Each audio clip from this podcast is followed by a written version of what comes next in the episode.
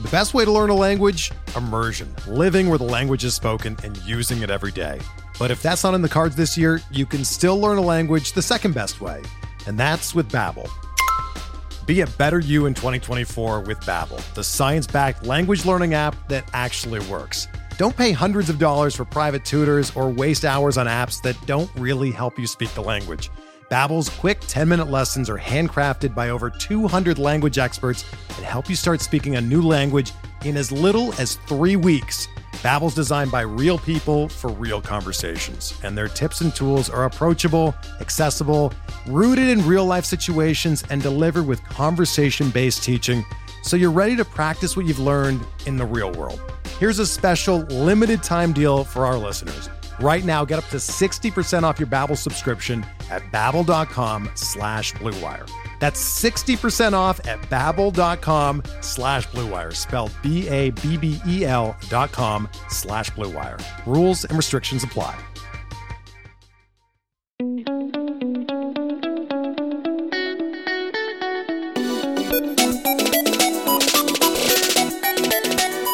Hello and welcome to the Keep or Cut Podcast, a proud member of the Pitcher List Podcast Network. Reminder, you can always find us anywhere you listen to podcasts. Leave us ratings, reviews. You can also find us on Twitter at Keep or Cut. This is Chad Young, joined as always by Pete Ball. And Pete, we're getting back into our positional previews. Took a little detour last week with a mailbag. Yeah, that was a fun episode. I, I enjoyed the questions. Thanks everybody for submitting those. It's fun seeing how like you know we're we're now almost 100 episodes in we have more and more people asking questions it's a lot of fun Yeah, episode 87 today. So uh and, and I always enjoy those those episodes because I like we've talked about this on the show before, but like one of my favorite things about keeper leagues is that every keeper league is unique. And I, I just like hearing like, oh, here's the guys I'm considering, but here's like three random things about my league and the way we handle keepers that you need to be aware of, or else you can't actually make a decision. It's like, oh, interesting. That's a cool rule. And like for our, our listener leagues right now, as we're going through our off season, we're actually we're having a, a rules debate, a rules change. We've got a couple rule changes in League Two, and we got another one that we're we're sort of finishing up right now. So it's always interesting hearing what other people do for their rules because it can influence can influence us as well. So For sure. uh, but that's not what we're here for today. Today today is outfield day. We'll start with outfield, and then depending on how much time we have, Pete. I mean, I we're we're in the midst of draft season already. We had keepers due for our two listener leagues. We've already had keepers due for our new leagues. We've already done one Ottoneu draft, and we are in the middle of another. Literally, as we are recording right now, it's because it's a slow draft and so slow auction, and so we can we can record while while timers are ticking down. But yeah, lots to talk about. So let's start off with the outfield though, and then we'll we'll get into some of this other stuff that is going on. As with the other positions, we'll go through our top tens. These are top tens for keeper leagues. As always, we assume sort of standard five by five, assume some sort of a, a keeper cost, right? I think, you know, we've talked about this before, but if there's no cost to keepers, then it, it changes the game a little bit. We also have assumed that there's a relatively deep bench of keepers, deep pool of keepers, I guess I would say.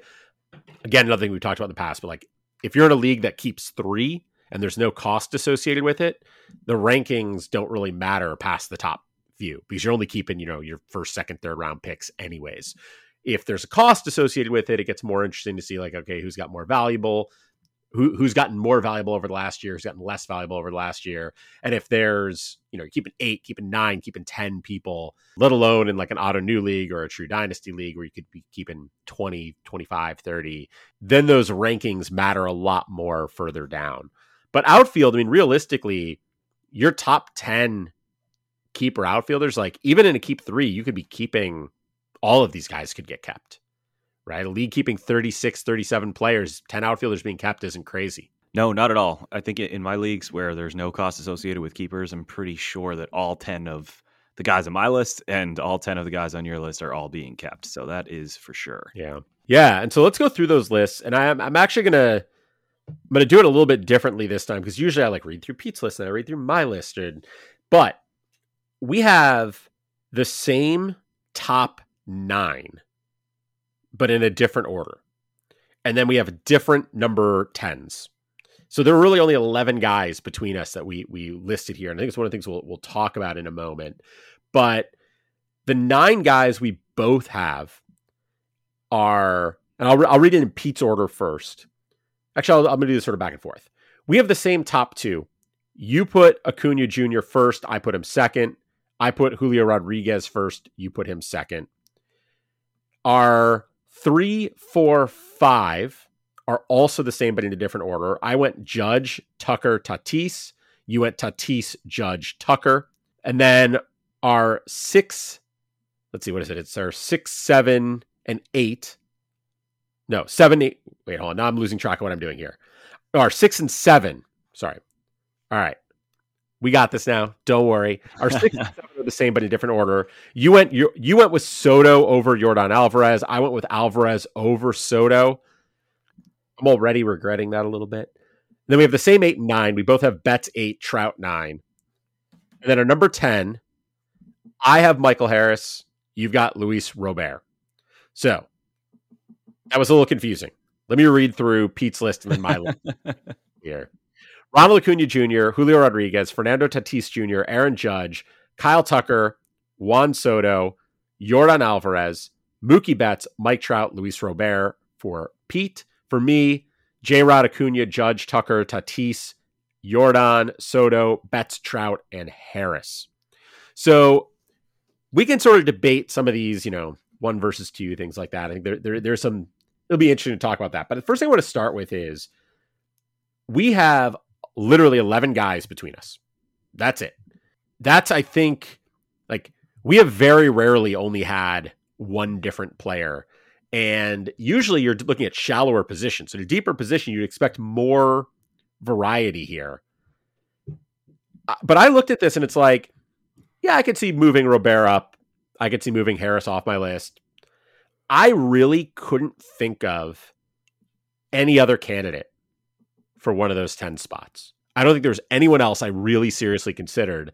And I just like that seems interesting to me. Like it, it's it's surprising to me that it is such a shallow pool of guys who even are in consideration for top 10. Yeah, no, that that actually makes a lot of sense to me. I think part of it is there's been such a premium put on speed over the last few years that those guys like Eloy, maybe Teoscar Hernandez, even though he's good to steal a couple bases, certainly Nick Castellanos before this most recent year. Like obviously this most recent year he's kind of fallen off, but before that he wasn't quite in that uh, that super expensive group because he didn't provide speed. I think you'll find that with all of these names, unless they are just like one of the best pure hitters in baseball, like Soto, Judge, and Alvarez, they're such outliers that that's kind of the common denominator. You need to get speed out of your early outfielders. And so that really limits the pool, at least now. Who knows what the conversation will be next year with the rule changes? And I think speed is going to kind of be up across the board. And that's certainly not an original thought in the fantasy community. It's just one that I tend to concur with. Yeah. And I'm, I'm, I'm looking now at NFBC ADP I, have filtered it down to outfielders and drafts over the last two weeks, and the top of the NFBC ADP is it's my 10. It's not my 10 in order necessarily, but it is the same 10 guys. Robert is 13th. 11th, well, number 12 on that list is Dalton Varsho, but that is obviously like he wouldn't be the 12th outfielder off the board in NFBC. He's just looks like it because he's a catcher. But number 11 is Randy Arozarena. So I like I went with Harris as my number 10. He's number 10 here. You went with Robert. He's number 13. We can ignore Varsho. Neither of us considered Randy. Should we have? Was it a mistake to not consider him? I had to consider him just because I feel like I've I've just missed out on him so much. I wrote up about him last year that he was a bust, and obviously that didn't work out. Uh, he's a guy I've never rostered. I think he's he's one of those players, kind of like Altuve, that's shown that he can outperform his expected statistics with his athleticism and his his just he's a BABIP guy. Those guys are always kind of hard to to pin down. Last year, a BABIP of 325. The year before that, a BABIP of 363. It's it's almost like it reminds me of the Javier Baez days, where it's like, do you want to continue to roll the dice that he's going to continue to put up that kind of BABIP, or are you going to be a little cool on him? And just because I, I, I think Luis Robert, assuming he plays a full season, which is a ridiculous assumption at this point, I think he's a much better player. Sure. And, and definitely a better hitter. But a Arozarena, sure. I mean, hey, how can you disagree with 20 homers and 32 stolen bases? Like he, he was awesome last season for fantasy. Yeah, I mean, I, I I'm a fan of Randy for for five by five. I'm actually a sort of fan of him for fantasy in general. I think one of those leagues that that I mentioned that we're drafting right now, the one with the slow auction going on right now, is this Ottoneu Podcasters League that uh, Derek VanRiper of the Athletic set up. Uh, we'll, we'll talk more about this league it's a it's a, a great group of people. I'm super excited about it. But I I spent, I mean, I, I, spent 22 bucks on Randy. I was pretty happy with that price. I think for a guy who's a, you know, if you look at his NFBC ADP, if you look about what we're talking about now, a borderline top 10 outfielder, like I was, I was really happy with that price on him. I paid the same price for Bryan Reynolds, who I, who's more like a top 20 outfielder, I think for five by five. And I was happy with that too. So I, I'm excited about him. I like Randy. For me, the reason I couldn't bring myself to strongly consider him for my top 10 is I'm not sure how much I believe in the skills long term. He he chases a decent amount. He is you know, last year he brought his strikeout rate down to mm-hmm. 24.2%, but it's been up closer to 28, 29, 30%. And he doesn't have enough power to make up for that, right? Like if, you, if you're striking out 30% of the time but hitting 40 bombs, so be it. If you're striking out 28% of the time like he has traditionally and hitting 20 home runs, it's a little bit iffier. And so I don't know. I, I worry that as he ages, if he doesn't run as much, things like that, if if the bat speed slows down a little bit, it's just it feels like a profile that could degrade more than some of the others. And you know, I preface this by pointing out that I just picked him up for a decent price in a league. Like I'm, I am high on Randy Arozarena. I don't want to make it sound like I'm like, oh, fade Randy, he's terrible. Like I have, I have no issue with him going where he's going in drafts. I just, from a keeper perspective, long term, he strikes me as the kind of guy who like we're gonna look up and like June or July one year and be like, oh, he's kind of done, and it'll catch us by surprise when it happens, and and so I, I, tend to fade that profile a bit in keeper formats, and so that's why he's a little lower for me. Yeah, I don't disagree with any of that, and that's that's a lot of the concerns that I've had about Randy Arozarena, and I think that was part of my write up last year. It's just I look at the the other two names there, the one that you have and the one that I have at number ten. They're actually kind of similar in that there's a mm. chase problem. They don't get on base by walking. Maybe they're going to be a little too BABIP dependent.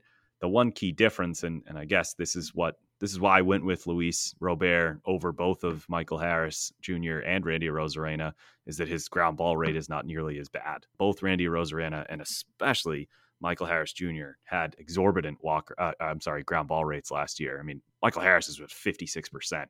So I mean, uh, we can circle it back to Randy Arozarena, but when consider did I consider him? He's so similar to Michael Harris Jr., just older, and there's there's definitely more power with Harris Jr. At least what we saw in that very very small sample. I hesitate to say there's that much more power because I do think Arozarena could hit more than 20 homers next year if he if he figures out that ground ball rate. But that that's kind of why I went Robert, and I'm with you on a Arozarena. Yeah. I like him, just not that. Yeah, I think that the the thing with Harris that that's different for me. There's there's sort of a couple things. One is he's run higher walk rates in the minors and lower strikeout rates. So he, his his track record on plate discipline suggests he could improve from where he was as a rookie. And while you said the same but older, one of the big differences with older is like Harris isn't even 22 yet. So I'm not I'm not ready to call him a finished product. Now that is not to say that Randy Arozarena at you know t- almost 28. I mean he's they're almost exactly six years apart. But at at almost 28, it's not like Arozarena can't improve. But we're much it's much more likely that what we're looking at with Arozarena is a finished product. I don't know that that's true with Harris, given what I see in the minors. The other is Arozarena has hit 20 home runs each of the last two seasons in 604 and 645 plate appearances. Harris hit 19 as a rookie and 441 plate appearances. So I do think there's more power there. And yes, I agree. Arozarena could hit for more power as well. But I, again, I, I just, to me, there's a little bit more room for growth, and Harris doesn't have to grow to catch Arozarena. So that's my, if neither of them develops or changes from where they are, they're pretty equal. And if and I think there's a better chance of Harris getting to another level. Yeah, I, I, I agree with that. I think if there's if there's costs associated with keepers in your league and you're drafting fresh, there's very little chance I'm going to end up with Michael Harris Jr. I think that's that's right around where I want to address maybe second base, um, or if, if one of the elite starting pitchers fell, maybe maybe then. But yeah, I I think I'm more likely to have a Arozarena even in keeper leagues if we're drafting fresh than Harris Jr. I just I'm I'm cool I'm cooling on. Yeah, I mean, and they're going like if I look at NFBC ADP, Harris is going 25th, so you know right at the turn, end of the second, start of the third round. Arozarena is going 36, so now you're getting the end of the third, start of the fourth round. That's a pretty different spot, right? I mean, if you if you're drafting, let's say 11th on a 12 teamer, and you want Harris, you you might be able to get him with your third round pick, but you probably have to take him in the second. Arozarena, you might get in the fourth. And especially when you start thinking about keeper right. costs, that's a pretty significant difference, right? You could be talking about like if you have to grab Harris in the second and or instead hope that Arozarena falls to you in the fourth, you're talking about a third versus a first round pick potentially as your cost if the cost is a round up. Like that that's a pretty big difference. That that makes a ton of sense in in startup keeper leagues. There's just there isn't that long term upside with Harris because he's so expensive. So let's jump back to the yeah. top of our top tens. And we both had Julio Rodriguez and Ronald Acuna Jr. as our top two. I had him in that order. You had him the opposite. Make the case for Acuna over J Rod. Sure. Well, at the recent trade stuff, I'm not going to lie, actually has me maybe a little concerned. Uh, I, who knows how substantiated that is? I don't think that's and real. probably just because uh, yeah, I hope not. I just spent fifty nine dollars on him in that that that auction we're in. So you know, hopefully, hopefully that's all fine. I I I, I don't know. I'm happy with either. I'll make a case for Acuna Jr. Obviously, a longer track record though, and I think you're when you're talking about a player of Julio Rodriguez's caliber, I, I don't even care about track record. I don't know if you saw that epic home run trot he had in Venezuela, and a month ago or so, uh, he hit a home run left handed. Like he's in pretty freakish shape at the moment. He said he had a home run left-handed. And, and from at Julio Rodriguez. Yeah, yeah, just for, hit a left-handed home run. No, no, no. Ronald well, Acuna did. Julio, Julio Rodriguez hits a lot of left-handed home. No, they're both yeah. they're both righties, aren't they? Oh, I thought Julio was. I think they're. Isn't Julio a lefty? Fangraph says he's a righty. I'm going to trust them over your memory. No. Then I, then I got that but right. Yeah. Either way, but Acuna, they're did. both righties. Either Acuna way, hitting a lefty home run is something. That's that's crazy. Anyways, go on. yeah, and uh, he was quoted. This is from at Justin C.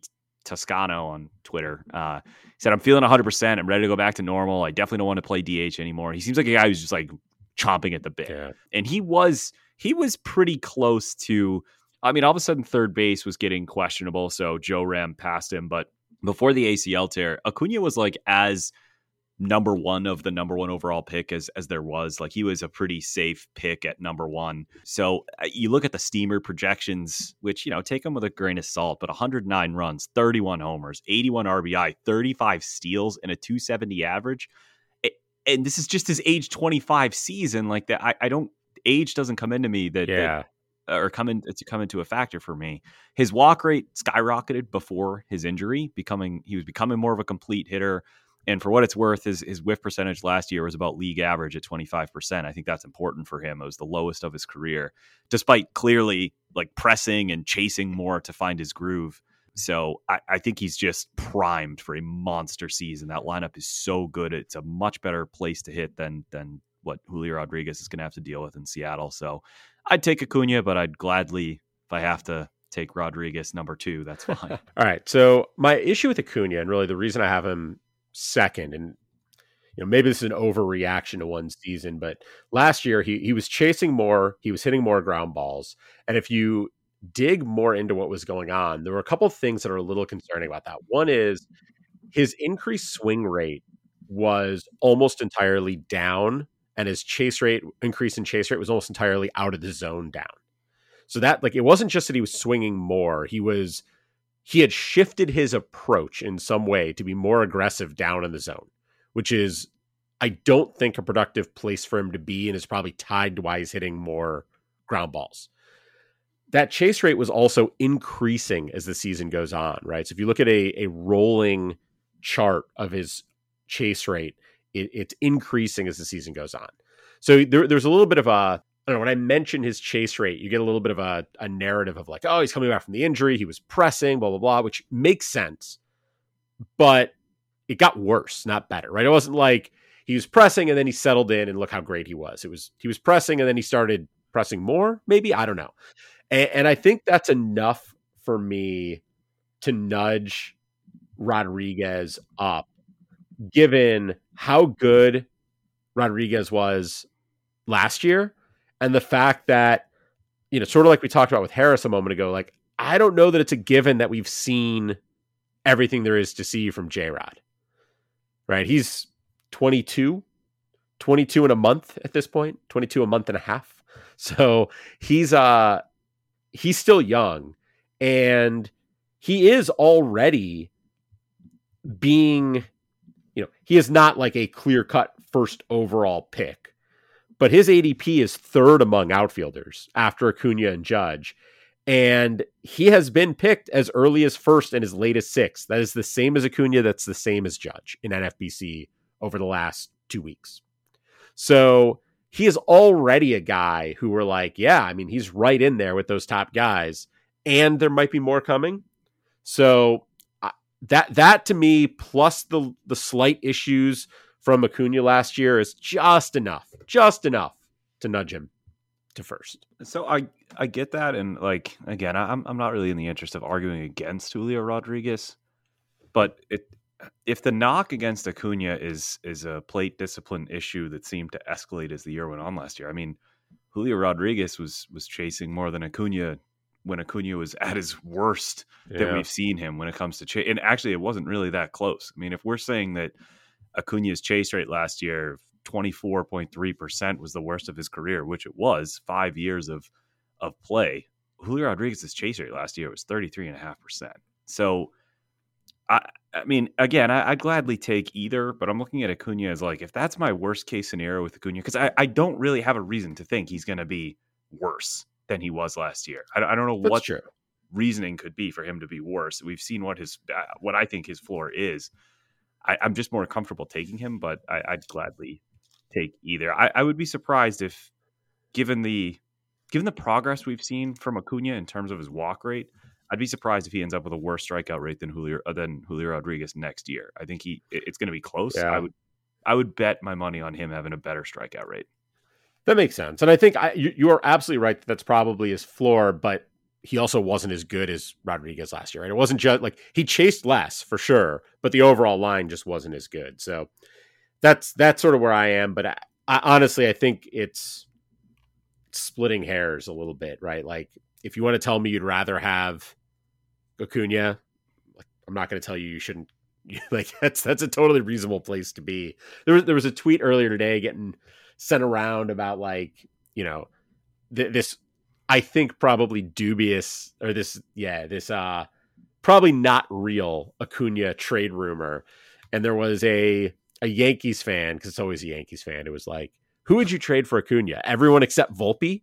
And it's like, oh and I think it was Eric Cross replied or, or quote tweeted It was like, this is such a silly thing, but like, and you know, Eric's a, like you, a Red Sox fan. He's like, they could have the system. They could have every prospect we have. I would, I would send our entire farm to Atlanta to get Acuna on our team. And like, that's totally reasonable that's a perfectly reasonable reaction. So I, am not going to tell you that you should be switching them either. So let's look a little further down our list. We both had, well, we both had Judge, Tucker, and Tatis as our next three. You had Tatis over Judge and over Tucker. I had him after both of them. I had Judge, Tucker, Tatis. You had Tatis, Judge, Tucker. I mean, given it seems aggressive to me. Like you know, obviously we we have a longer track record than the last 12 months or the last 18 months for that matter. But over the last 18 months, what's happened is you've had one guy set the American League home run record, and the other guy has not played baseball in forever because he can't get out of his own way long enough to stay on the field. I find it. I get it. I get what Tatis's ceiling is. I'm just I don't know. It took a lot for me to put him in at number five instead of dropping him much lower on my list. But you put him ahead of Judge. Yeah, I mean, number one, it is it is keeper league rankings, and I think you know, I I expect Aaron Judge to hit 60 homers a season because I'm a Red Sox fan, but there's a couple things at play there, right? He is significantly yeah. older than Tatis Jr. And while he is my number one player in head to head, which I've talked about in the past, my mindset with head to head categories as opposed to roto, just give me the power beast. I don't really care so much about the speed. Sure. I, I I think when people say that they're worried about Tatis and they're, you know, he's he had the shoulder surgery, he had the wrist surgery, he, he was suspended, all that stuff. That like by saying it's a risk to take Tatis early, I think you're taking just as much of a risk thinking that he might not be as good as he was before. Because if he's the same guy as he was in 2021, he's the best player in fantasy baseball. He just is. The last time we saw this guy, forget about the Statcast sliders, which are like not only in in the, like the 90th percentile for everything, he's like at the top. He's in the 98th, 99th, or 100th percentile in just about every hitting category you'd want to look for, obviously besides strikeout rate and chase rate. In 546 plate appearances, it feels like an eternity ago. This was just 2021. 99 runs, 42 homers, 97 RBI, 25 stolen bases, and a 282 average, which is very, very good. Like that is that's craziness. Yeah. He's 24 years old. He might out, out of all those players, and Acuna's in a very good lineup. Tatis might now be in the best lineup of all of them. Now, obviously, you're you're you're losing a month of this season, but I, I don't know. I, I think it's just as much of a gamble to think he won't be that guy as it is to think he will be that guy. See, I just think early in a draft, I'm a big believer that you can't win your draft in the first two, three rounds, but you can lose it. And I, I do agree there is a price at which, I mean, Tatis right now, over this last two weeks, his ADP is 17.3. So he's going, you know, 15 teamers early second round in in 12 teamers sort of mid second round. And part of that is factoring in, you know, the month missed, right? You, you guarantee a month off the season that that's going to lower his value. But I to me, that's still at a point where if the risk of him not being right is greater than the upside of him being because I, I, anybody you take at that point could have a huge season. Tatis, I maybe just think his is, it, but a huge season for Tatis, I think, is different than a huge season for you know if we, if we look at who's going around that that range. like, I mean, Trout's the next outfielder being taken. Sure, but he, and uh, he might be a little bit of an exception. But like uh, Austin Riley, do we expect him to be that much better? Like, what would a huge Devers season in the Red Sox current state of lineup look like? I think when we say a huge ceiling season for Fernando Tatis Jr., he is on a different planet than every available player other than like Acuna and J Rod. Actually, could be. He could be. Right. And I and I think that's where for me the risk there is it's just too much. It's just too much. Like guys coming off of wrist injuries struggle, and guys coming off of shoulder injuries struggle, and guys coming back from suspensions often struggle. And now we've got a guy coming back from all three at the same time. Like he had a significant wrist injury, a significant shoulder injury, and missed, you know, half a season from I mean, from a suspension. Like let's not forget he, he his shoulder popped out of place, and it was he didn't even go on the injured list. Like three days later, he was like better than he was before. I, he's a little he's a little superhuman, and I get it. Yeah. I, like I, I, don't disagree. Wrist injuries, all that stuff, it hurts guys. But how many you know twenty four year old, arguably best player in baseball has that happened to? So I, I think he's he's his own case. You're right. It, it's a huge huge gamble, but man, I the upside is without question the number one player in fantasy baseball, which Judge just was to be fair. But when you factor in the age, I think it's a narrow yeah. narrow victory for Tatis for me. Man, yeah, I'm I, I am obviously like I'm just not going to have Tatis anywhere this year. Like that's just clearly not going to be in the cards for me because I'm just I'm not willing to pay that premium price. So, anyways, after Judge Tucker Tatis or Tatis Judge Tucker, we've got Yordan Alvarez. I have Yordan Alvarez, then Soto. You have Soto, then Jordan Alvarez, and then we both have Betts and Trout. Um, and right before we recorded, you were you were looking at Betts and you were like, "Oh, I should have Betts higher than this. I don't know why I've got them all the way down at eight. And then you decided you couldn't move them up. So talk to me a little bit like both why you thought like this is too low for him, and then why you ended up deciding, nah, it's not. Because well, the the not's not. I'll answer that first because I remembered we are we are. This is a keeper league podcast. This is a keeper league. It's just I'm because I'm in full blown like draft mode right now. I have I have Mookie pretty high on my board, and looking at this, I was like, man, how could I be quote unquote low on Mookie Betts. I mean, you can't be low on Mookie when you look at the seven names in front of him. But that that's why I had him a little bit lower. I think if I if if it was head to head, no, I even in even in Roto, I think I'd want to switch Yordan with Soto to be like you. And it's funny because you said you wanted to switch Soto and Yordan to be like me. So maybe we're we're a little bit of uh, uh, opposites here. I, this is a tough range to rank. I think we just saw basically like the 40th percentile or 30th percentile outcome for Juan Soto obviously he's he's a much better player. But when you when we're also coming off a season in which Yordan Alvarez became a first round pick, essentially, where he was absolutely unbelievable, burst on the scene as like the Aaron Judge of of the Houston Astros.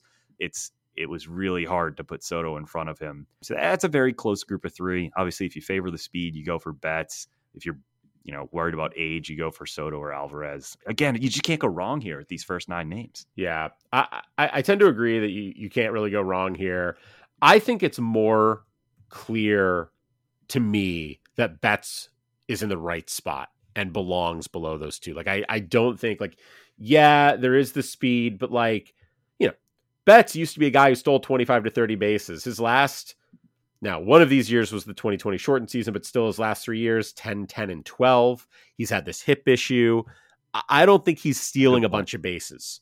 And he may be the the counterpoint to all the like, oh, there's new rules and everyone's going to run more and blah blah blah. It's like, yeah, except for players going into their age 30 seasons with bad hips, they're they're not going to run more. So I, I I don't know. I think like any reasonable projection for him is 10 to 15 stolen bases, and I kind of think that might be high. Like if we're getting into bold prediction season, which we're going to get into soon, bold predicting Mookie Betts to steal five bases seems like it's a possibility. Like that that feels not out of the question if he's not sort of fully healthy, especially given we know that like you know, the the Dodgers are a pretty analytical team and like they're not going to they don't need him to run. That's not where they're going to get value from him and they know it and he knows it. So, I don't know. I, I I don't I think there's there isn't enough upside in his stolen bases for me and there's enough risk in it. There's it's just not enough there for me to be like, yeah, we should definitely move him up. You add in the fact that like, and I'm getting nitpicky here because I'm not worried about his hip necessarily, but could be soon. he's had injury issues, right? And like you don't know when that's going to creep, you know, become a real issue. And it's to some level when you're trying to like pick nits between Yordan Alvarez and Soto. Part of the reason I've been thinking about maybe I should have flipped them and put Soto ahead of Yordan is we know Alvarez has the knee issues and they seem fine. I, again, I am not drafting him thinking like, oh, better discount him because his knees have been bad. But like, if you're asking me for the next five years, three to five years, who do I like better, Juan Soto or Yordan Alvarez? I, I got to find some way to differentiate between them. And it might just be that that slightly elevated injury risk is enough to move Yordan down and Soto up. I don't know. But I, I have no issue with either of those two in either order. I do think Betts belongs behind them. And I think the Trout is the obvious next choice after that. And then we already talked about this sort of Harris versus Robert versus, you know, should Randy Arozarena be in the mix? And I, I'm okay with all of this. Any other thoughts on the top 10 before we jump to our other topics? Yeah, I think it's just more. Of my last thought here is appreciation for Yordan Alvarez. Uh, the reason why I wanted to put him over Juan Soto for what you had is because like as much as I love Juan Soto, if we're talking just a category league, uh, what what advantage does Soto have over Yordan? Like what what category is Soto going to outperform him in? I, I don't know what it is. Is it stolen bases by four? You know, like I, it he could Juan Soto could hit for a good batting average. He did not last year. Yordan will hit for a good batting average. Yordan could conceivably hit 20 more home runs than Juan Soto. Soto could repeat last year, hit 27, and it wouldn't shock anybody if Yordan hits 47. The lineup around Yordan is is just as good as the lineup around Soto. So I think that's that's the issue I'm having is I was like lost in the name, like, oh, keeper league, Juan Soto. That sounds amazing. But I don't know in a category league where the advantage is of drafting Soto over Yordan, other than just the knees. Like you said, Soto's been reliable, yeah. and Yordan's had is- issues in the hand issue last year. That was that was tough on Yordan. I think if you look over the last two seasons combined, right? Because you've got Alvarez sort of breaking out in 2022, Soto having the down year in 2022. So like let's let's average it out a little bit. Over the last two seasons combined, Alvarez has 70 home runs to Soto's 56. Soto has 15 stolen bases to Alvarez's 2. So 14 extra home runs versus 13 extra stolen bases over the two seasons is probably a slight advantage to the stolen bases in terms of value, but given I don't think Soto's going to run a ton, yeah, I'm not sure how much that really matters. Soto scored 204 runs to 187 for Alvarez. I think he'll maintain that type of advantage because he's just such a ridiculous on base percentage beast. Not that not that Alvarez doesn't get on base, but Soto is just another another world. Alvarez 201 RBIs to Soto's 157. So that's a that's a pretty sizable gap, but it's going to shrink quite a bit because Soto is not with the Nationals anymore. and that's going to make a huge difference, right? He is in a much much better lineup. Like if you think that Tatis is putting up 90 runs again or a 90 run pace, let's say 95 run pace over whatever, like someone's driving him in. it's it's right like so I I there's gonna be a lot of RBI opportunities for Soto, and then batting average 277 for Soto, 291 for Alvarez. It's it's pretty even, but yeah, you're right. I mean, I think it, it does come down to a question of like, do I think Soto's gonna or yeah, do I think Soto's gonna steal five more, six more bases like he has on average? And if he does, it's it's even-ish. If he doesn't, then Alvarez is probably the better fantasy player this year. Yeah. So just wild to think about, but but I think he is. Yeah. So let's take a quick break. When we come back, we'll continue going through outfielders. All right, welcome back. As always, we like to look at best and worst ADP values as well as prospects to stash. We've already gone through our outfield top tens. So let's start with our best ADP value. And this is a, an interesting one because he just went up for auction in this podcast league that we're playing in this afternoon. Well, this morning, I guess he went up last night. I don't know. But he just finished auctioning in that league and he went for a pretty low price, which I think sort of fits what you're saying here. And I assume that's Stanton because I have not seen him go up for auction. But um, oh, did you miss it? Yeah, nine dollars. Oh, okay. Yeah, I'm gonna have to be out. My outfield is very expensive right now, but but yeah, just Giancarlo Stanton seeing him go so late is a little surprising. I think uh, definitely eye opening for those of us that have been playing for a while because he has lost absolutely nothing in terms of quality of contact. I mean, he he is still 99th percentile average exit velocity, 100 percentile uh, max exit velocity. Like uh, across the board, it's it's what you would normally expect he had a terrible year in terms of batting average, and that's obviously going to be a risk if you roster Giancarlo Stanton that he could bat pretty low. But the strikeout rate was was up over 30%, and it hadn't been there for a couple of years, and the walk rate was still excellent. His performance against fastballs went down drastically, and that is concerning to me. Uh, he hit two. Uh, he hit 309 against fastballs in 2021 and 205 against fastballs in 2022. So if that is Giancarlo Stanton slowing down, then obviously we have a major issue there.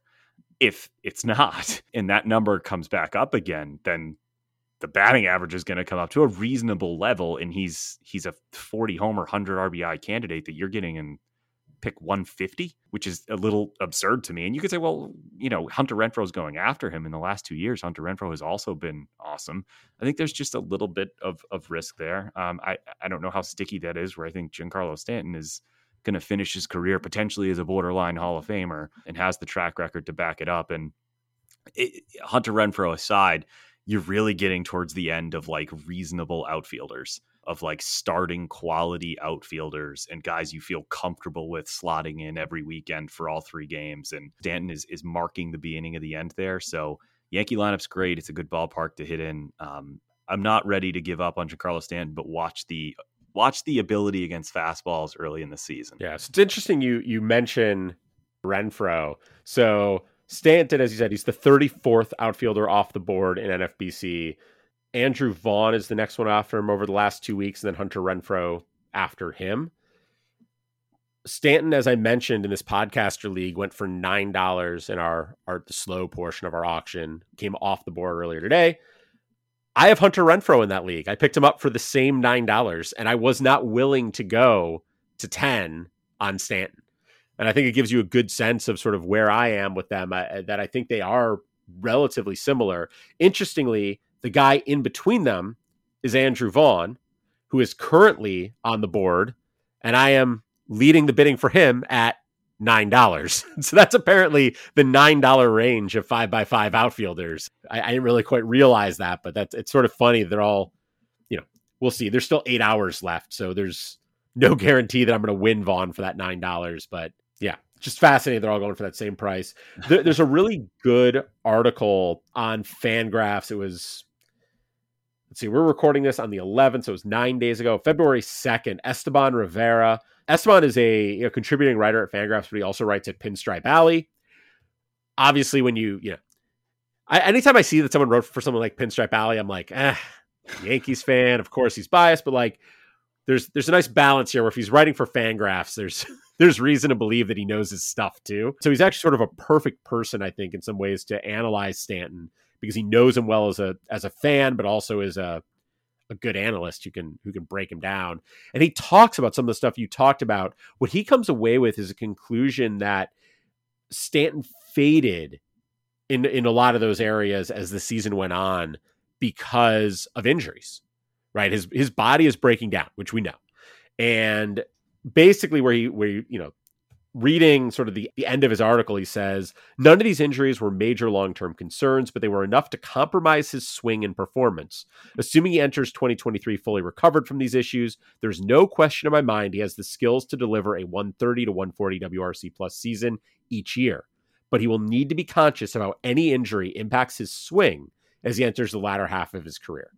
And I, I think that's a really, I think it's a, just a great, astute point and it's well worth go read the article because the article is fantastic. But it's a great astute point that like it's not just the missed time that these these injuries add up to, right? They they impact his ability to perform, and so it creates an interesting decision point when you're thinking about where to and when to draft Stanton. That if he's healthy, he could put up a huge year, right? I mean, like you know, it seems crazy to think about it, but like if if if I told you somebody was going to hit 60 home runs this year and it's not Aaron Judge, Stanton's as good a guess as any, right? If he stays healthy and plays enough, like he's got the talent to do that. But it's not just that he might only get into 100 games, 120 games. It's also that 40, 50 of those games he might not be himself. So it's it's a real tough ch- risk to take. But I think I think you're right that where you're looking at him, you're looking at like a 11th or 12th round pick, 12th or 13th round pick, something like that. Like you're you're getting you know, the upside there I mean, you know, the 60 home run thing like he's not Judge and he's not going to be Judge. That's not the right comparison. But like Kyle Schwarber is the 14th outfielder off the board at pick 47. You're telling me that Giancarlo Stanton, if he's healthy, can't put up a Kyle Schwarber season? Like, he certainly can. And I don't want to bet on that. I don't want to make I don't want to make the same I don't want to pay the same price for those guys. But I, there there is a I, I think Stanton is at a price where it's worth the risk. I think like the upside is huge. He's an interesting one in head to head leagues because if he's healthy for the playoffs, he could win you a matchup in the playoffs. But that's the part of the season I'm least confident. Like reading that article by by Esteban Rivera, part of what it struck for me is like if these are things that are going to linger with him as the season goes on, it means his value is going to drop as the season goes on. So it, it makes him a challenge in that format. But for me, when I was looking for best ADP value, I sort of surprised myself because this isn't a guy that I've been super high on, and his ADP is kind of early for me to be claiming he's the the best value. But Cedric Mullins over the last two weeks, his ADP is around 52. So he's a, you know, fifth-ish, mid-fifth round pick. And the reason I picked him is he's going, like I said, 52. His on the player rater, the Razzball player rater last year, his season was the 27th best fantasy season. Now, there is some, not just some, there's lots of reason to discount that because stolen bases, we talk about this all the time with the player raters, they overrate stolen bases. So instead of 27, maybe he should be 37, something like that. But that still is like a round and a half discount on what I think we have to consider a floor season for Cedric Mullins, right? I mean, you look at what he did in 2021 30 home runs, 30 stolen bases, 291 average. Then in 2022, he he posts basically the same strikeout rate. He walks a little less, which makes sense given the less power, but he hit 16 home runs instead of 30. He still stole 34 bases, and his batting average dropped all the way to 258. And I, I don't know. I mean, I look at that and it's like I don't see a lot of reason to think that he's going to get worse. I, now, is he going to repeat what he did in 2021? I don't think so. I wasn't like I wasn't buying him repeating that last year. I'm certainly not buying him repeating it after the down year in between. But he doesn't have to. Like if he puts up that same down year, you're going to be thrilled with him at a fifth round pick. And if he adds four or five more home runs, and if the batting average creeps back up to 265, 270, I mean, like that 258, not only was he 291 in 2021, he was 271 in 2020. Like I, I find it hard to believe he's going to hit. I think he's going to hit more home runs. I think he's going to hit for a higher average, and that offense is going to be better. So I think his runs and RBIs will go up. So you add all that up, and I don't know. It feels like his floor should be 15 picks earlier than where he's going.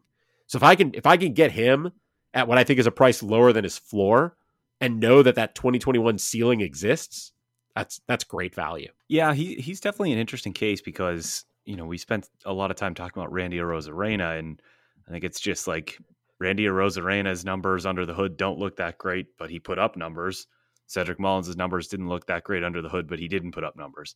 I mean, I say he didn't put up numbers. He still had a great season 16 homers, 34 steals, but I do kind of view those guys similarly. So the fact that there is that gap is a little bit odd. Obviously, the Orioles lineup is getting better. Obviously, the switch in the ballpark there, the adjustments they made in left field don't really affect Cedric Mullins that much. Eh, he is an interesting case where like the barrel rate plummeted. I mean, that 8.1, if you're getting an 8.1% barrel rate from Cedric Mullins, if you're getting that from most players, it's not that great. But if you're getting that from someone of Cedric Mullins' profile who pulls the ball and is very fast, will get you stolen bases, you're taking that. It's just weird because his average exit velocity didn't even go down a, a, full mile an hour. He's still pulling the ball. He wasn't hitting the ball on the ground that much more. It was just this odd four percent increase in his uh, pop up rate, and like that has that has been an issue for him a, a few times in his career. So I'm, I'm not entirely sure what that's all about. I'm I'm willing to write it off as a little bit fluky because even with that taking place, he still put forward a pretty awesome season, like you said. So I like Mullins there. It's definitely early for a best value pick, but I think that's kind of a testament to how thin outfield can get. And so you, you want to get your studs yeah. early, and I still consider him a stud. Yeah, and I think that's the, the the thing that's sort of beautiful about it is if his if he ends up being a you know a round and a half like again if his floor is a round and a half more valuable than where he's being drafted you're taking him as the 15th outfielder off the board and you're getting a maybe a top 10 outfielder but probably a top 12 outfielder. Like that that's a pretty nice little boost. Right? He also he can be in in like a you know, whether it's a three outfielder, four out, five, five outfielder outfielder league, if he can be your outfielder number 1 and provide top 12 value without having to use a top 12 value pick, that means that you're that much better at some other position and you can still come back with a really good second outfielder and be in I I don't know. I really like that value. So I agree. I, I never would have imagined myself saying like, oh, this guy's going in the top, almost the top 50. He's the best value, but I kind of think he is. So let's flip it though. Let's look the other direction.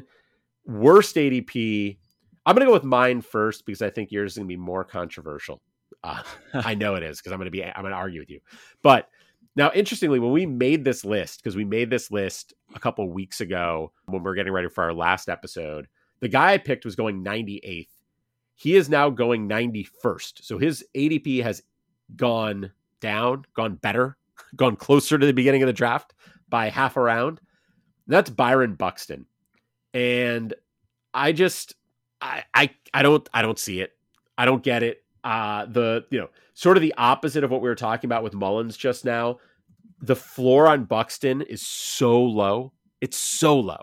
Like, and and it's not just by the way the floor of what if he you know only plays 80 games, which is, I mean, 80 games would be kind of a lot for him. So, like, forget even leaving aside the like how many games is he going to play thing. He had a 224 average last year.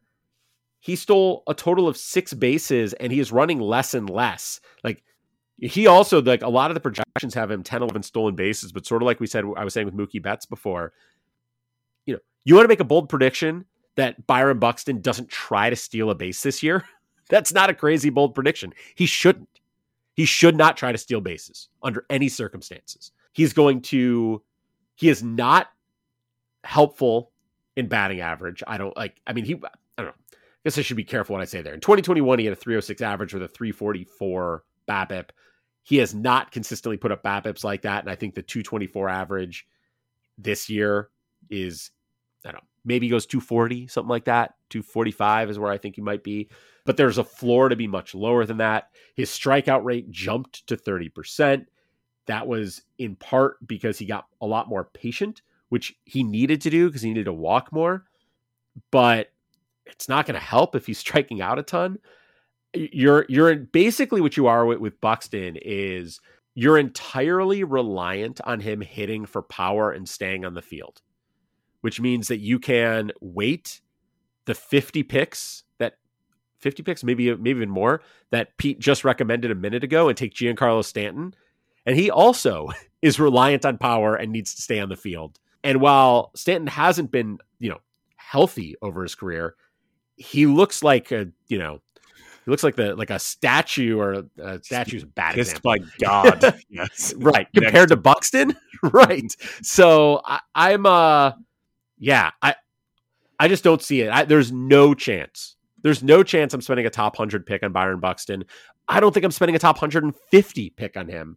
And as of right now, over the last two weeks, his range, he's gone as high as 61 and as low as 113.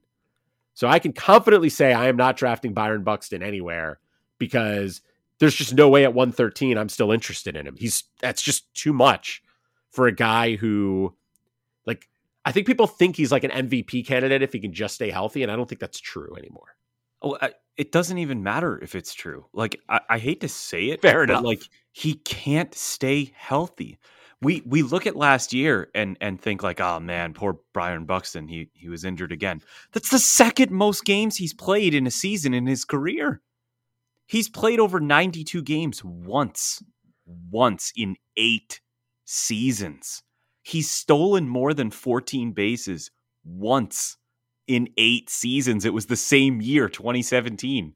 He's not a stolen base threat. He's not a threat. He's not going to stay healthy. I hate to say that. It's such a terrible thing to predict. But like, I'm sorry, can we be adults? Look at his track record over eight seasons. It's not going to happen. He he's not Yeah. cut out for it. Yeah, I mean his his games played over the years. So you know he came up in 2015. He played 46 games. It was debut. Fine. Lots of guys have short debuts. He doubled that in 2016, played 92, and then he got all the way up to 140. 140 games in 2017. Since then, 28, 87, 39. Now, 39 was in the shortened season, but even if you extrapolate that out to like the 90 ish, it would have been. That's still not good. 61 in 2021, and then you said 92, tied for the second most in his career. The 382 plate appearances was the second most of his career. Like, that's and that's the thing is what you're looking at last year, and this is this was such a good point you made. Is when people are like, "Oh, another injured year for Buxton." Man, I just like that wasn't an injured year for Buxton. That Yeah, was a a healthy year. year. for Buxton. Yeah, that that's as good as it gets. So, great. I- yeah. Yeah. now we'll see. Maybe they maybe they let him DH more this year, and so things. I don't know. We'll see. But I'm I don't know. I I'm I'm out. I'm I will see out. from afar. Yeah. I hope he like he's a fun player, so I hope he stays healthy, but yeah. Let's uh let's turn our attention to prospects. Oh no, we can't do that. We have to talk about your worst ADP value. The guy I put, I put him in my top 10 and you're like, "No, he's not only not in the top 10, he's the worst ADP value out there." Well, to be fair, I think you can be top 10 and, and still based on the position and everything else, still not be a great value. I would probably have Harris 11th because I think, I think, I think I like him more than Arozarena. And I don't know. I'm very high in Kyle Schwarber, but look, he was awesome. Okay. Like eh, uh, incredible debut, 21 years old, all that stuff. It was 441 plate appearances. It was a ground ball rate of 56%, which I mentioned earlier. It was a walk rate under 5%. At some, this kid is going to face an adjustment period. It's just going to happen. Ozzy Albies is going to be back. Everybody's worried about Ozzy Albies' position in the lineup. What if Michael Harris struggles? What if he continues to have a bad strikeout rate and a, and a non existent walk rate? And the team says, all right, well, we're going to put Ozzy Albies back up and we're going to start mm-hmm. batting Michael Harris eighth. We're going to take this guy ahead of, of players like Mike Trout. I, am not saying you are because your your rankings would suggest otherwise, but Michael Harris has a has a high of 13, a, ma- a, a minimum of 13 on the NFBC. That's a little crazy yeah. to me. And and you yeah. made the point earlier that if you want him, you have to take him there, right? You have to take him at the at the turn because you're not going to be able to get him late in the third round. But why? Why can't you get him late in the third round? I I feel like we're jumping the gun on him, and it, it that could be a catastrophic mistake. Yeah, and that that is a good example, I think, of where you can lose a draft in the first round, but you can't, or second round, I guess in this case, but you can't win it. I I think part of what's interesting with Harris is if you look at the ADPs over the last two weeks for outfielders, you've got four of them going in the top seven Acuna, Judge, J Rod, Tucker. Then you have three more going between ninth and 11th Alvarez, Soto, and Betts. Then you have Tatis Jr. and Trout at 17 and 19. And then Harris is at 25. It's a little bit of half round drop from Trout.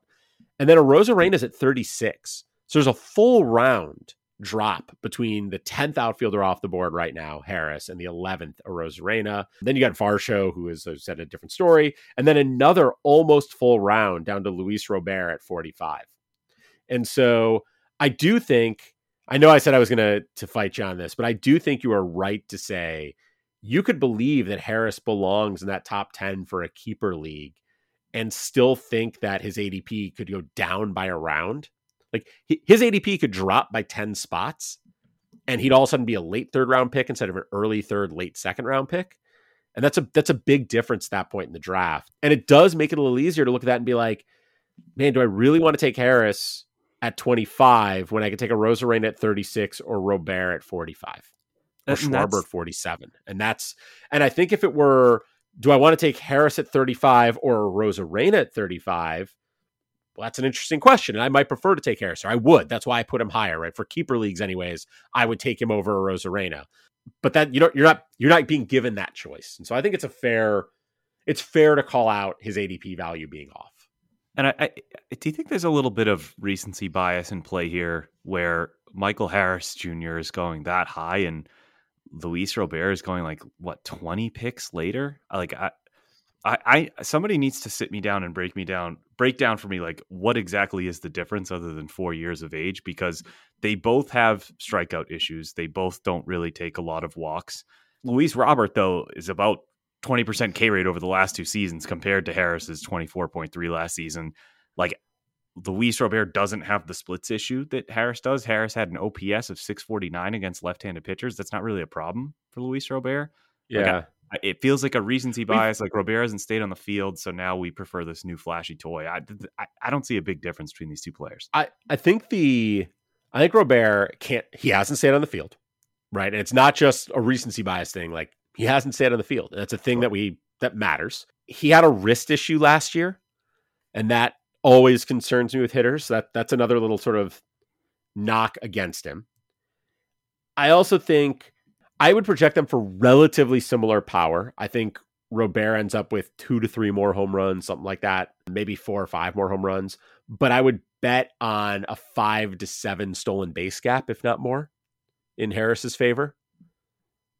So I, I think that's the other the other piece of this. I, I think that's probably most of it. I I do think there is some recency bias there. I do think that like people are looking at, you know, Last year, Harris had a 297 average on top of that. I think they likely an average both end up in sort of the 275, 280 range, not the not one of them at almost 300 and the other at 284, which is where they were last year.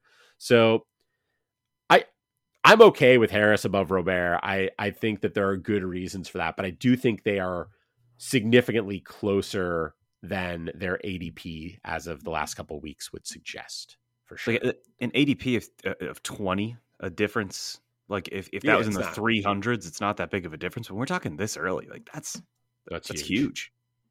Yes. So let's uh let's talk prospects. You've got a this guy. I know he's a favorite of yours. So why don't you why don't you talk about the prospect you recommended? Uh sure. I I, I mean so it's Ceddanne Rafaela of the Red Sox. He catapulted up boards across many different, I don't know, outlets, I guess would be the term. Like he, he's now on Baseball America. He's finally on their top 100, and he's not just on it, he's like 86th or something, which is just a massive jump for him. I, am kind of like you uh, when it comes to prospects and, and, keeper leagues and stuff like that. I, I just want somebody that's going to perform. And the Red Sox signed Adam Duvall to play center field. Adam Duvall is a good fielder. I don't know how good he is going to be as a center fielder. I think there's a chance that Adam Duvall's washed. I do. Uh, he he took more than one step back last year. He's 34 years old. Yeah, he was totally fair. Limited player to begin with, right? Rafaela though is not only obviously he he might start the season at AAA. That was a report I read a couple of weeks ago, but he's a tremendous fielder and he's he's playing center field. So it feels like at some point there's going to be a promotion for him this season, uh, assuming he continues to progress. He every time he moved up a step, he took a little bit of a step back. Struggled a little bit at Double A at first, but the numbers still looked awesome. So if he can get his act together and perform well at Triple A, I think he'll be there. And if, if if he does reach the major leagues, he does profile as a very athletic, very quick, can hit for some power center fielder who could if the Red Sox have a little bit of a tough season back towards the top of the lineup. So a lot needs to go right, but I'm looking for players who have a chance to make the jump this season. And Rafaela, I think, is someone who kind of fits the mold of like, all right, well, the Red Sox could have a need. He's looking pretty good, and he does have some fantasy appeal, and he's he's free in draft. I mean, he's literally free. Yeah. Uh, so I'm Rafael is a an interesting one because everything you said about why he could be valuable as soon as this year and certainly by next year is right. But if I'm remembering correctly, he does not need to be added to the 40 man anytime soon. Like maybe not till after next season. That might uh, that sounds right. Yeah.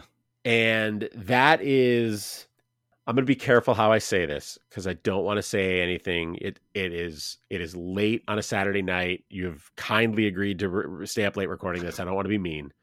There is not a ton of reason for the Red Sox to rush a guy onto the 40 man roster to help them this year. Why? They're going to win 105 games. Don't they want to do well in the um, playoffs? That's that was what I was getting at was uh, they're going to win so many games that what difference does he make? Hey man, uh... people are sleeping on the Sox. like, look, the, it does not look the rotation does not look pretty, but there is a universe. There is a within their potential range of outcomes. I love that phrase in fantasy. The Red Sox do have a pretty a, a decently high end potential range of outcomes on the on the positive end. There's a lot of veterans, and I, uh, we don't need to go down that road. But uh, I they they haven't been too shy to promote guys in the past, right? Um, no, I I agree, and I don't I don't think it's that. I just don't know if I were them. I don't know why I would rush him, given the lack of of immediate value. And so I do think I think that his his fastest path is that they decide at some point late this year that he is going to be a starter on the team next year. And so they want to get him some playing time this year to see how he does. And they decide it's worth adding him to the 40 man for that. If they aren't at that state, then adding him to the 40 man this year is like you're going to expose somebody to the Rule 5 draft or you're going to DFA somebody that you might want to keep in order to pull this guy onto the 40 man in order to give him a debut and I I just don't think they're going to do that. And so that's that's my biggest concern, but I like uh, I like everything about him. And and honestly, the guy I picked as my stash is also it, it's also a future play because I don't think this guy's coming up this year either. So I'm not I'm not you know for very different reasons. So the guy I picked is Jackson Chourio if you're a prospect fan, you you've heard of this guy. He is, you know, one of the top prospects in the game. The guy like he he sort of can do it all. He's got a good hit tool. He's got good power. He's got good speed. He should be a decent fielder. He finished last year in Double A for the Brewers. It was only 26 plate appearances, so I would presume he'll be back there this year. I think he probably spends most of the year in Double A. Hopefully, earns his way to AAA this year and is in a position to be valuable in fantasy leagues next year. A cup of coffee this year is possible, especially if the Brewers find themselves in the mix. Um, and I, you know, I don't, I, I'm not super confident they're going to like, I don't know, maybe they'll be in the mix. We'll see. They've got very good pitching.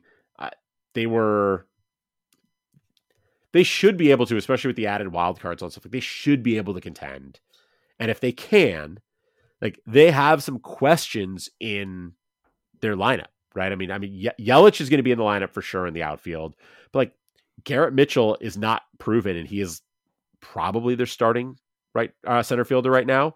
Tyrone Taylor looks like they're starting left or uh, right fielder, but like he's fine. But there's no re- you know you could upgrade him. Jesse Winker at DH was not good last year, and so there are, there is space for Chourio to make an impact this year. I don't think it's likely. Again, I think he likely starts in Double A. I think he needs some time there. He is he's only 18 years old, like he's almost 19, but still very young. Um, there are some guys like Joey Wiemer, Sal Frelick, who who need to look ahead of him, and so he's he's sort of down the pecking order. So this is a guy that really I think is is a he makes more sense in leagues where you can draft him and stash him. If you can draft him and stash him, you should. If if you if you're in a league where value this year really matters, then like we've talked about in my CBS, my, my one of my home leagues. I've got this like minor league draft thing where if your guys aren't really ready to go by the start of next season, it's a mistake to draft them. Chourio will not be very high up my board in that one. In our listener league, listener league two has a minor league portion of the draft. I like Chourio a lot for that one because that one there's room for you to hold him and stash him for another year. And so we're getting ready to start that draft soon. Now I've just sort of publicly announced that I'm interested in Jackson Chourio, but yeah, whatever. So be it. I think a lot Um, of people will be. Yeah. So let's take another quick break. and we come back, got some drafts that have been going on and stuff like that. It's probably worth talking a little bit about any any interesting stuff going on. So we'll be right back. All right, welcome back. And said we are going to talk about some of the drafts we got going on. And Pete, I got a I got a bone to pick with you. We are literally in the middle of recording. We are we are sitting here. We are at our computers. We are talking to each other. Oh, I know what this and is going. while we are talking, while you are talking here, while you are acting like you're my friend, like you're someone who who is kind to me, you outbid me for Pete Fairbanks in a draft while we were recording. That is correct. I'm I, I'm hurt. you, you were nice hurt. enough to outbid me for Freddie Peralta a solid 15 minutes before we were set to record. So, uh, for what it's worth, I don't, I don't actually expect to get Pete Fairbanks for this price. Obviously, none of this matters yeah. because by the time this airs, it'll be he'll be long gone. Um, if I can get it for seven dollars, though, it's one of the steals of the draft. So yes, I do apologize, but I don't, I don't think I'm going to end up with him anyway. Disappointingly. Yeah, I'm, I'm trying to figure out. So this is in our our this podcaster league draft. This this draft I've mentioned it a couple times on the show already. I'm I'm very excited about this. So the the history of this league, history. This league is literally starting right now. The uh the backstory on this league, we'll say, is DVR Derek VanRiper from the Athletic we mentioned earlier. He records rates and barrels with Eno Sarris. Eno has been an Ottoneu player for a long time. Um, Eno is responsible for introducing Niv Shah, who runs Ottoneu, to David Appelman, who runs Fangraphs. And like that partnership exists because of Eno. So Eno has been a, a fan of Ottoneu for years. He talks about it on the pod occasionally. And DVR has been saying, like, oh, I should really check that out sometime. And so finally he was like, all right, I'm going to do this. I'm going to start a league. Niv reached out to him. Niv and I had a conversation with him, and he was like, "Yeah, I want to do this, but like I need help sort of getting everything set up, and running." And he wanted to set up a podcaster league. So I helped him sort of put together a you know list of people we wanted to invite, get the league started.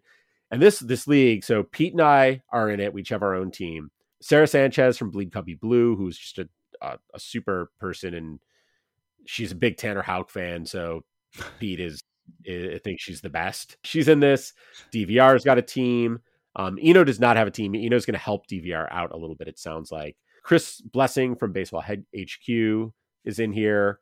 Tim Canick from Fantasy Ace Ball, who, who's a um, one of the one of the few experienced Ottoneu players in this league. He plays in quite a few leagues. So I don't know if he's done a five by five Ottoneu. This is a five by five, so a little different. Schwebzy and Jordan from In the Deep, another one of our Pitcher List Podcast Network pods uh, as well as uh, Daniel Port, who hosts Long Ball Legacies on the Pitcher List Podcast Network. He's got a team. Chris Welsh, also known as Is It the Welsh, has a team. Carlos Marcano from the Baseball Beat Podcast is in here. Chris, actually, I don't even, I feel like I should know Chris's name, but Chris, who runs the at Baseball Pods Twitter feed that basically like tweets out everything you could possibly want to know about baseball podcast and runs that bracket every year. He's in here. And then Paul Sporer and Justin Mason have a sleeper in the bus team in this as well. So like this is a a pretty stacked league in terms of just really impressive podcasts and, and podcasters. And so I'm, I'm I'm super excited. We had a live three hour live, you know, over the computer, but uh, a live three hour auction to start this thing off a few days ago, and it was it was really fun. I had a really good time with that one. And now we're in this slow draft. And so it's been, I don't know, it's been fascinating. And one of the things I'm really struggling with in this one, and this brings me back to Fairbanks, is I don't I don't play a lot of five by five Ottoneu. And so closers, like I don't have a really good sense of what closers are worth. So like in this draft so far, I have paid for I have an $11 Kenley Jansen and I have a $10 Paul Sewald. I in terms of context, because that that may mean little to nothing to everybody listening right now. Let me give you some context. I'm going to pull up a list of other relievers who have been drafted slowly but surely. Edwin Diaz went for $27, Emmanuel Clase 24, Josh Hader 21, Jordan Romano 21, Devin Williams 19, Ryan Helsley 19, Raisel Iglesias 18, Felix Bautista 18, Ryan Pressly, 16, Andres Munoz went for 16. I'm very fascinated that I got Sewald for 10 and Munoz went for 16. Once I got Sewald for 10, I was like, oh, I'm going to go like 13, 14 for Munoz. Like, I'll overpay for him. It'll be fine. Nope, didn't get him. Um, Camilo Doval went for 13, Jansen 11. I mentioned Sewald at 10. Jhoan Duran at nine. And that's basically it so far. Then you get like uh, James Karinchak at six, Craig Kimbrel at two. So I, I'm actually like I'm very happy with Jansen at 11. Like I look at Jansen at 11 versus like Ryan Pressly at 16, Felix Bautista at 18, Raisel Iglesias at 18. Like I get that he's not as good as them anymore, but he's good enough to hold that job. Like I feel like everybody was like, "Oh, Kenley Jansen was bad and blah blah blah blah. Like, dude had 41 saves last year. He had a 3.38 ERA. Like that's not great, but it'll do for a closer. That's fine. So I'm I'm feeling pretty good about about him. He's he struck out 85 hitters and 64 innings. Like I'm really happy with that. And then, like I said, getting getting Sewald, who you know he's not going to rack up 40 saves, but I bet he get he had 20 last year. I don't see any reason to think he won't have 20, 25 again. He'll put up better rates than Jansen did. I'm pretty happy with that. But now I'm just not sure. Like, what are you doing with closers? are you, do you have a plan for, I mean, you've got Jordan Romano, you've got Doval, you've spent $34 between those two. Do you feel like you need another closer? So, uh, need no. I, I, I'm pretty confident I could work the work the uh, the, the free agency and, try and get them as the year goes on. I think when you were reading off those prices, I was like, yeah, I think I, I overpaid the most. I think a lot there, there there might end up being quite a few overpays, but Jordan Romano for twenty one bucks is is the most, but it was worth it for my planning purposes. You know, big picture, this was off the heels of our staff league draft, and I was really disappointed because I, I just had I couldn't bring myself to pay the prices for some of those players went for due to inflation. And I I left the draft like 50 bucks. Now I, I feel like my roster probably has like $450 worth of players. Um, it's a, it's a, I think it's a pretty good roster, but I was disappointed with that. So I went into this one being like, I'm going to spend. I'm going to get the players that I want. I'm going to lock them down. By the time we shifted from the live to the slow auction, I had spent more money than anybody else. And part of that was making sure I got two closers that I felt like had decent job security. I mean, the job security for Doval, I guess, is a little bit debatable, but I think he's going to start the year as the closer and run with it.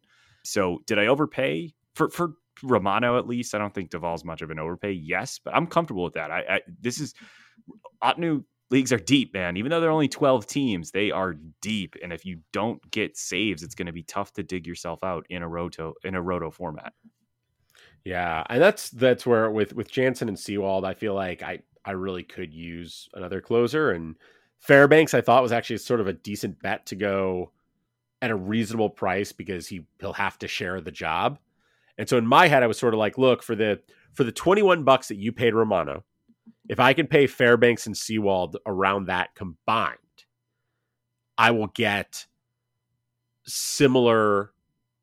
I will get I will get twice as many innings of similar production and a similar number of saves is sort of how I how I thought about it. So that I, that's sort of the but but you outbid me and now I got to figure out how much I want to bid on him. So well, I like the I like the mindset and I think it's a it's a good one to have. I think you might be underestimating Fairbanks a little bit. I like I, oh, yeah? it's a joke to think that the Rays are going to give somebody the job, but he first of all he is just filthy, and second of all they just bought out his arbitration years, so they don't. It doesn't matter to them if he if he, if he has a 30 save season, it's not going to hurt the Rays financially, which is all they ever care about anyway.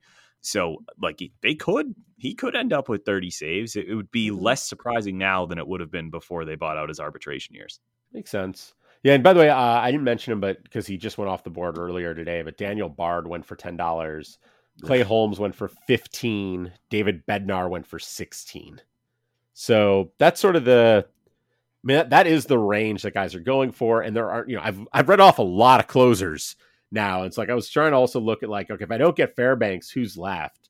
Like Alexis Diaz is out there, Scott Barlow, Alex Lange, if we're confident he's the closer in Detroit. Maybe. Gallegos is up for auction right now, but I think that's mostly Helsley's job. I believe is Evan Phillips being is he up right now? Or they just signed Alex Reyes.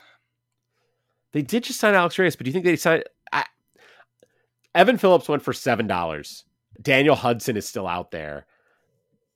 I have no idea, no idea who's going to close for that team. Jorge Lopez is still out there. Dylan Floro is still out there. Kyle Finnegan. Love me some Dylan Floro. Love me some Dylan Floro. Although AJ Puk going to Miami now, that's interesting. Puk's there. Barnes is there. I hope my man Floro is safe. I don't know.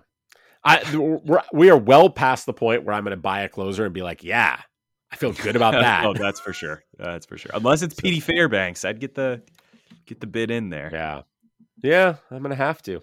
The other draft you mentioned, the Fangraph Staff League. Uh, that you you are participating in, despite not being on the, the Fangraph staff. Correct. To be um, clear, you you and I both. I mean, I didn't even realize how much money you left with, and it looks. I'm looking now. You left. You have forty dollars left on the table. Okay, I thought you have the third. you have the third most money available. The Joe Musgrove on team. I like that team name. That's one of my favorite team names. But uh, the Joe Musgrove on, which is Jake Mailhot, who is one of the other Ottoneu writers for Fangraphs, he has fifty four or forty four dollars. So he's got four dollars more than you. And then there's Niv and I, and Niv and I left eighty seven dollars on the table. Eighty seven you felt like it went bad. You should go. I, I, I wrote this up over at, at Fangraphs earlier in the week because we just, we actually like Niv and I messed this up before the draft even started. Because basically what happened was we looked at our team and we were like, all right, we've got these like three holes we need to deal with. We'll be able to figure this out. And then we went to the draft and we were like, looked at who was available and we were like, okay, we basically have to get Paul Goldschmidt, Xander Bogaerts, and Francisco Lindor, or we're done. We can't like, and we're like, that's never going to happen. Those like the inflation prices on those guys will be way too high, and so we backed off and made this whole other plan. And then those three guys went for seventy eight dollars total. Oof. And we have, like I said, we have eighty seven dollars left over. so if we had just like we could have we could have bid all those guys up. We could have won all those guys.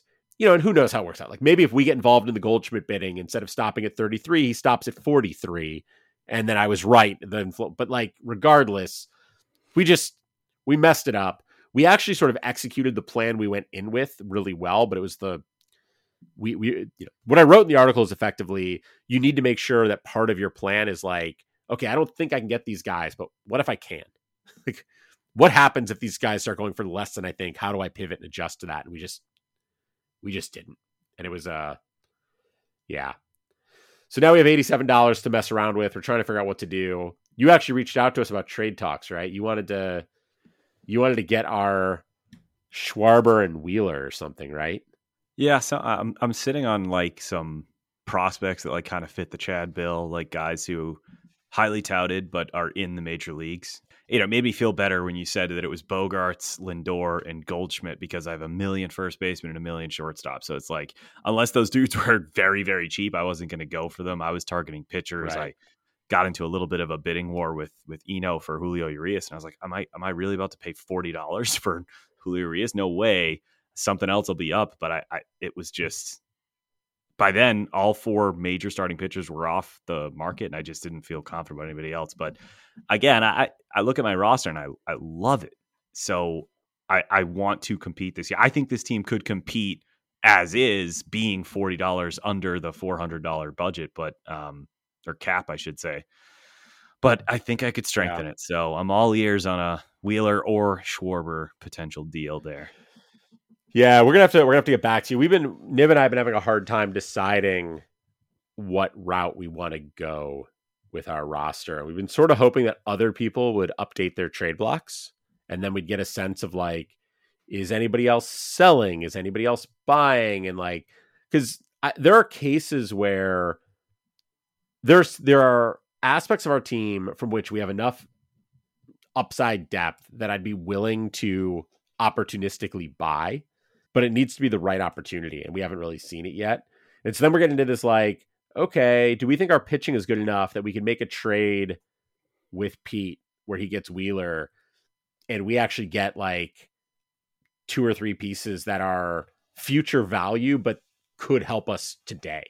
And you like I said, you've got those guys. So we're sort of we're we're kicking the tires on a bunch of stuff and trying to figure out what we want to do. But yeah, it's just so much regret because like now it's like I, I, whether it's Wheeler or somebody else. Like I was kicking the tires on Corbin Burnes. I don't think that's going to happen. It's like I could have just had if I just paid up for Bieber or Urias or Scherzer or Degrom. I could have just had them and kept all of my other assets. Instead, I'm sitting here with a ridiculous amount of money, and uh, yeah, it's a bummer. I, all those April breakouts. If I don't make a trade, man, I'm in a roster all of them between yeah. the two of us. Anybody you, you that think that? Out, yeah, yeah, yeah, Between the two of us, anybody that, that breaks out in April, they're going to be on either your roster or my roster.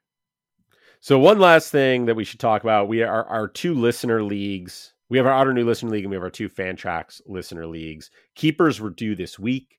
Um, I finally got the last sort of updated information today, and so I'm going to get that out. But one of those two leagues, we're ready to draft Monday all of the keepers are in. Have you looked at that? Do you have anything that sort of surprised you? I, I haven't looked at it only because I haven't figured it out. Uh, do I just click on the draft room?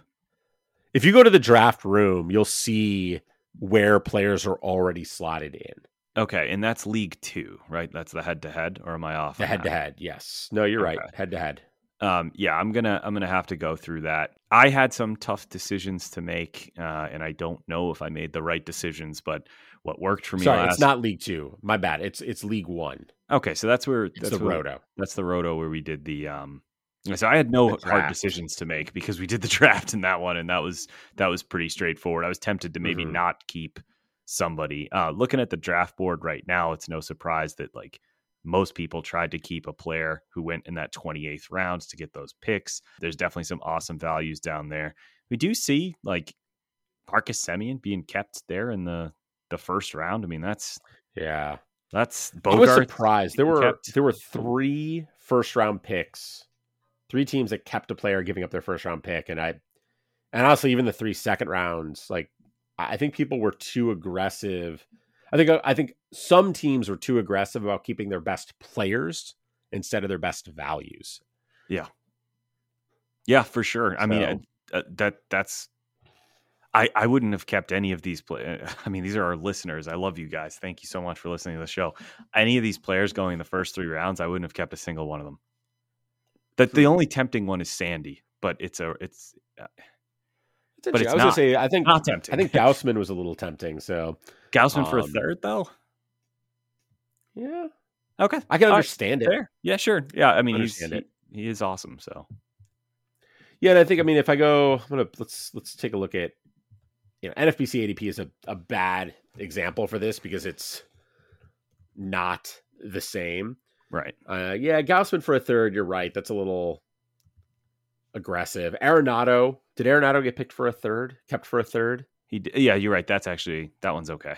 That's, That's actually really pretty good, one. Yeah, that's really good. Yeah, Lindor and you know Lindor in the second, fine. I can sort of understand. I I, I can see some of it, but I, I think I think some of these teams were were more interested in keeping their best players rather than their best values. I'm also looking at this and realizing because we did because of the way we did our our draft order selection, you have the first pick in this draft, don't you?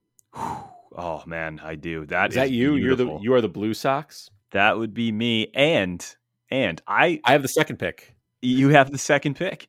My I I pick in the first nine rounds. My first keeper off the board is a tenth round uh Oneil Cruz, which I I love. So all of a Yeah. sudden, you know, you, you- we had to break up our nice roster, but I'm feeling pretty good here. Yeah, I, I have the only pick in my first ten that I'm giving up is a fifth to keep Jazz. So I'm okay with that too. Yeah, I'm I've been I've been messing around with with the draft board, with my draft board a little bit and trying to figure out what I'm gonna do. Oh, I'm going to tell you what I'm going to do pick. right now. You know what I'm going to do right away with the first overall pick? I am going to take a man by the name of Jose Ramirez. Are you? I, to plug up third base? Yeah, I think so. Interesting. Yeah, I'm not. I gonna- uh we'll see, but uh, like I, you know, it's a, it's not a long way away. I'm gonna, I'm not gonna hold you to that. Although by the time anybody hears this, they may know because this thing starts that morning. That's true. and and I'm looking, I'm realizing I, I actually I have three. I'm already keeping three outfielders and two middle infielders, and that doesn't include Jazz, who is both. and so when I start looking at the draft, the t- you know the top of the draft board, and it's like, do I want like do I want Trey Turner, who's a guy who I like taking first overall? This is weekly lineup, so like Ohtani is not a consideration for me with one of the top two picks in a weekly lineup setup. Even though he is, even though you get both versions of Ohtani, I just I have to make a decision each week which one I'm using, and so. I- now I'm now I'm wondering if maybe I should be annoyed that you're taking Ramirez because he would actually really fit my roster well right now. The way I've got my roster sort of set up at the moment, I'm assuming Jazz at second, Tovar at short, and Andres Gimenez at middle infield. And then I've got Santander, Nootbaar, and Harris as my three outfielders so far. I, have you looked at Yeah, the at Fantrax's rankings? What what's going on here? Rafael Devers is the 107th ranked player. Really? Uh, is something wrong with like Cole Irvin is ranked 53 for me right now? So I I, I don't know what is going on here, but this cannot possibly be their rankings. So that is going to throw me off. So maybe maybe I will change my mind when it comes to Jose Ramirez when I actually see everybody that is truly available. But um, So I'm looking at their rankings right now. They have Jose first, Turner second, Kyle Tucker third, okay, yeah. So Ohtani fourth. mine are crazy looking. Do you have like some weird sorting on it? I I don't think so. No. Huh. Yeah, I don't it- know. I'll figure it out. Whatever.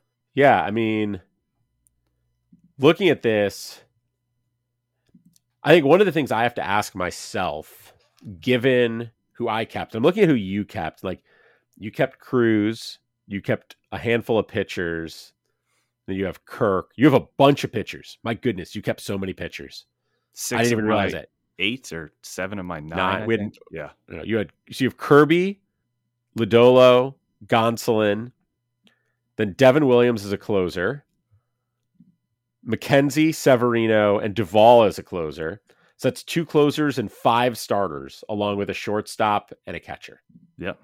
Interesting. So, and I, this is this is we're, we're back we're back in form. We're back to where we're supposed to be because I kept Framber Valdez and Tyler Glasnow and David Bednar, and then I have six bats, the three outfielders and the three middle infielders. I don't know. I, I feel like I have some options here because I I kept a decent amount of speed between Harris and Gimenez and Jazz. Like I kept a decent amount of speed. And so I sort of feel like I don't have to worry about that. I mean, I'm going to need speed at some point. I don't have enough, right? You, maybe you never have enough speed, but like in a in a roto season long league, like I don't I can't just like rely on the speed I have. But like I was taking a look, I, I set some targets for myself for what I need to have by the end of this draft. And I figured I need to have about 120 stolen bases. That would put me in the top two or three in stolen bases from based on what this league was last year. Based on projections, I have 85 in my lineup already. About 20, 25 from Jazz, 10 to 15 from Tovar, 20, 25 from Gimenez, 20 ish from Harris. Santander chips in one, Nootbaar chips in five. Ended up uh, basically calculated out to be about 85. If I only need 35 more steals from the rest of the draft, I don't feel like I have to focus on that with my first pick, which opens up the possibility of just saying, forget it, I'm taking Aaron Judge. Yep. And so I don't know. I'm I'm we'll see. We'll see. I, I have made no decisions. I'm I I don't know. Well, now I'm wondering if I'm just I don't know. It's relieving to not have to worry about stolen bases. So at least there's that because yeah. it is a rotisserie league. So stolen bases and saves, you can't punt them, at least not in my opinion.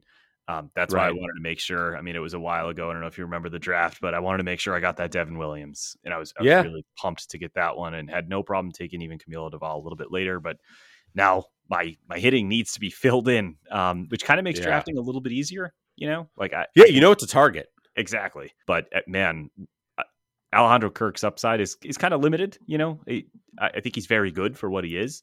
And then there's yeah. Oneil Cruz who could finish all over the place. I mean, I could have the worst offense in the league, so I got some work to do here. So let me ask you this: You come up in the second round, you're picking you know, end of the second, top of the third. Fernando Tatis Jr. is still on the board. You taking him? Uh man, it's Roto, so it does matter that he's missing a month. Probably not. There's so many, so many names here. It, it, it, would be it would be a tough call. Maybe maybe because my my offense at up to that point has only so much upside relative to everybody else's, and I might feel right. like I need to to fill that gap. But and I, I to be fair, as I said earlier, I don't view Tatis as risky as everybody else, but there's no sure risk involved. Like the fact he's going to miss a month is is that is what it is. That's not a risk thing. That's just a fact. So that's just a fact. Yeah. yeah. No. All right. We'll see. Well, by the time we record again, that draft will probably be complete. It's it'll by time by the time you're listening to this, that draft is probably started, and so it'll probably be over by then. Uh, and so in our next episode, we will we'll have an update on that draft. We should have our other listener league up and running by then to get that draft. We'll have some news on that. We'll let you know more about this podcaster league, all sorts of stuff going on. But we've been going for a good long time here, so we're gonna let you get on with your day. We're gonna get on with our night. Pete's got 12 minutes left in his night, so let you go before it's already Sunday. But with that, thank you all for listening, and we'll talk to you in a couple weeks.